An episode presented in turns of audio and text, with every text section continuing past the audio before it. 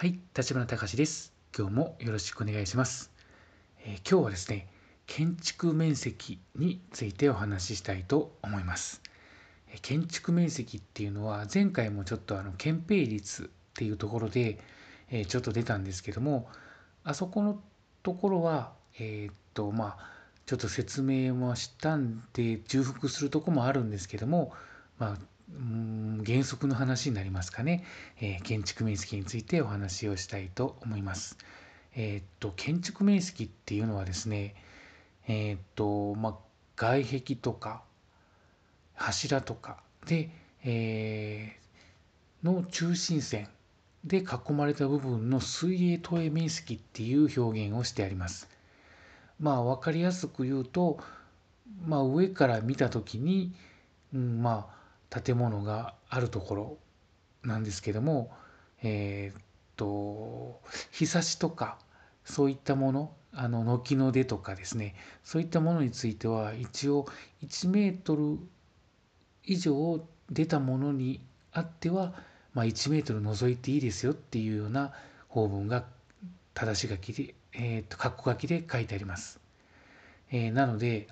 うんと玄関ポーチなんかでも、えー、抜けるケースがあるんですけどもただあの、えーと、柱も当然含まれるので例えばですね玄関ポーチがあってもその玄関ポーチに、まあ、屋根がかかってて、まあ、日差しみたいな感じで跳ね出し部分があるんですけどもその下に柱を設けてしまうと、まあ、これは建築面積に入りますよっていうことになります。まあ、柱を置くっていうことは基本的にはその日差しっていうか跳ね出し部分っていうのがそれ単体ではちょっと難しいので、え下に支えをつくっていうことで、まあ、柱を設けるケースが多いんですけどもまあそういったものについてはですね建築面積にもに入りますよっていうことにはなってます。まあ後から来る床面積についてはこれはあの除けるんですけども玄関ポーチはですね、え、建築面積っていうのは、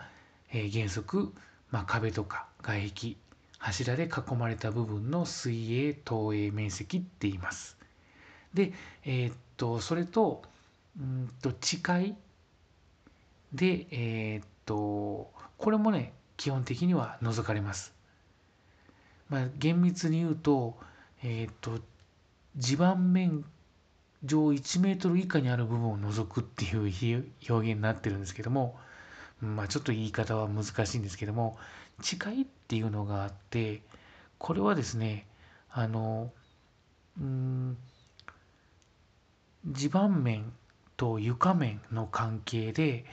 えー、あまりにもその下に離れていると高低差があるとですねこれはもう1階と言わずに1階の下の階っていうことで地階っていう表現をします。だいたいですね天井天井まあちょっとこれ言葉で表現するのはちょっと難しいな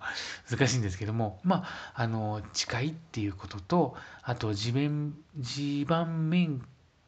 上1メーター以下にある部分はこれはもう除きますよっていうことになっています。えー、なのでですね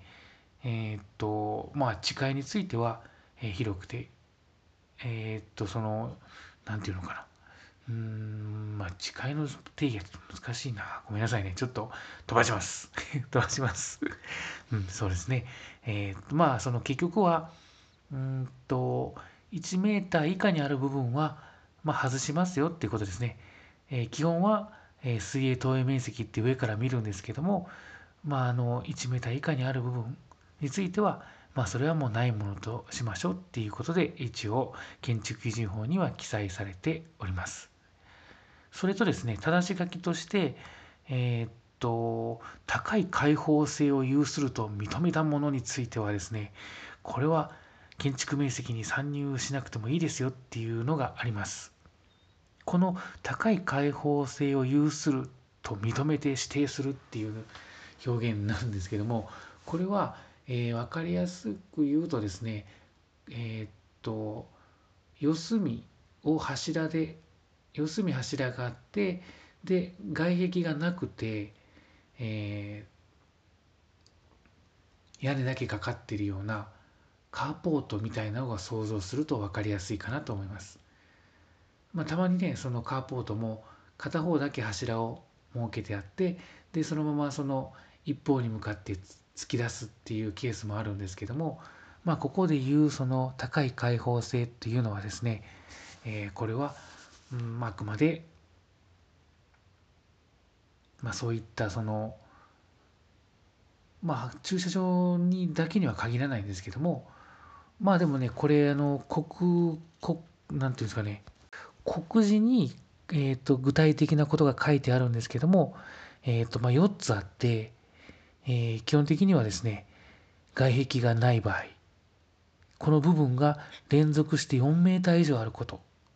まあ、結構スパンが離れてるってことですね。で、えーと、柱の間隔これが2メーター以上。これはですねうんと長辺短辺で言った方が分かりやすいのかな。長手方向に関しては先ほど言った外壁を有しない部分が連続して4メーター以上あること。で今度短辺方向については柱の間隔が2メーター以上あること。それから天井の高さが2.1メーター以上あること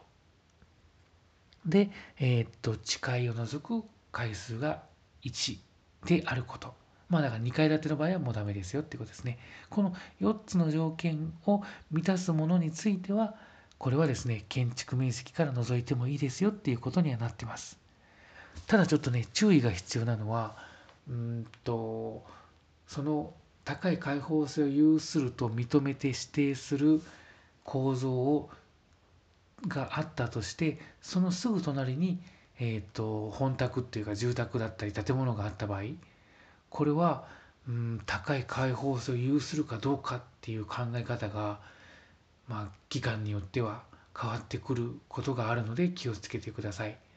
ちなみに私が勤めているところではですねこれはあくまでそのこの4つの条件が満たせているものについては、え、認めてます。ただね、え、っとその行政によってはですね当然その高い開放性っていうそもそも前提が崩れるっていうことで、えー、建物が例えば50センチとか1メーター以上離れてないとこの高い開放性を指定すると認めることはできないよっていうことを言われたりするのでこれはですね、えー、実際こういう物件があった時にはですね所管する行政庁もしくは確認検査機関に、え、確認をした方がいいと思います。まあ、というわけでですねこれ建築面積っていうのは、えー、とさっきもちょっと言いかけさっきもちょっと言いかけたように、えー、最終的には憲兵率っていうのが、え、用途地域で定められていてそれを超えるような、え、建築面積のものは建てれないっていうことになるんですけども当然ねその特にまあ2階建てとか3階建てだったらまだそこまでないかもしれないんですけども平屋で建てる場合だったりするとどうしても敷地面積に対して割合が高くなってくる、まあ、憲兵率が高くなってくるので例えば60%とか50%っていうふうな、えー、憲兵率の制限がかかってくると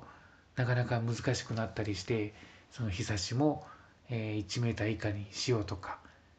玄関ポーチも跳ね出しにしようとかって言ったなんとか、まあ、カーポートを設けたいけどもちょっと小さくするとかですねなんとかその目いっぱい立てたいっていうのがあるでえー、っとこういった時に確認審査機関としてはですね、えー、ギリギリの場合は特に気をつけなきゃいけない感じになります。で、えー、っとその特に気をつけなきゃいけない問題としてえー、っと先ほど言ったようにうん日差しの出とかそういったものについてはですね、えー、特に、まあ、バルコニーなんかもそうなんですけど、まあ、基本的には、えー、っと新進大体ね建築基準法っていうか建築の場合って、まあ、900等とか1820とかうん1メーターモジュールとかっていうような表現をするんですけども、えー、そうやって建てる場合特にバルコニーの場合はその柱があると当然入れるんですけども柱がない状態だった場合は基本的には先端から1 m 引けるっていうことになるんですけどもまあ、900等の心身で書いてあったら、まあ、壁を入れてもまあ1メーターギリギリあるかな、まあ大丈夫かなって思ったりするんですけどももしそれが入ることによって建蔽率がオーバーするような建築面積だった場合っていうのはうん振り側に入れて、えー、しまうケースっていうのが多いですね。同じ計画でも建蔽率がすごい余裕だったら余裕があったらですねもそのまま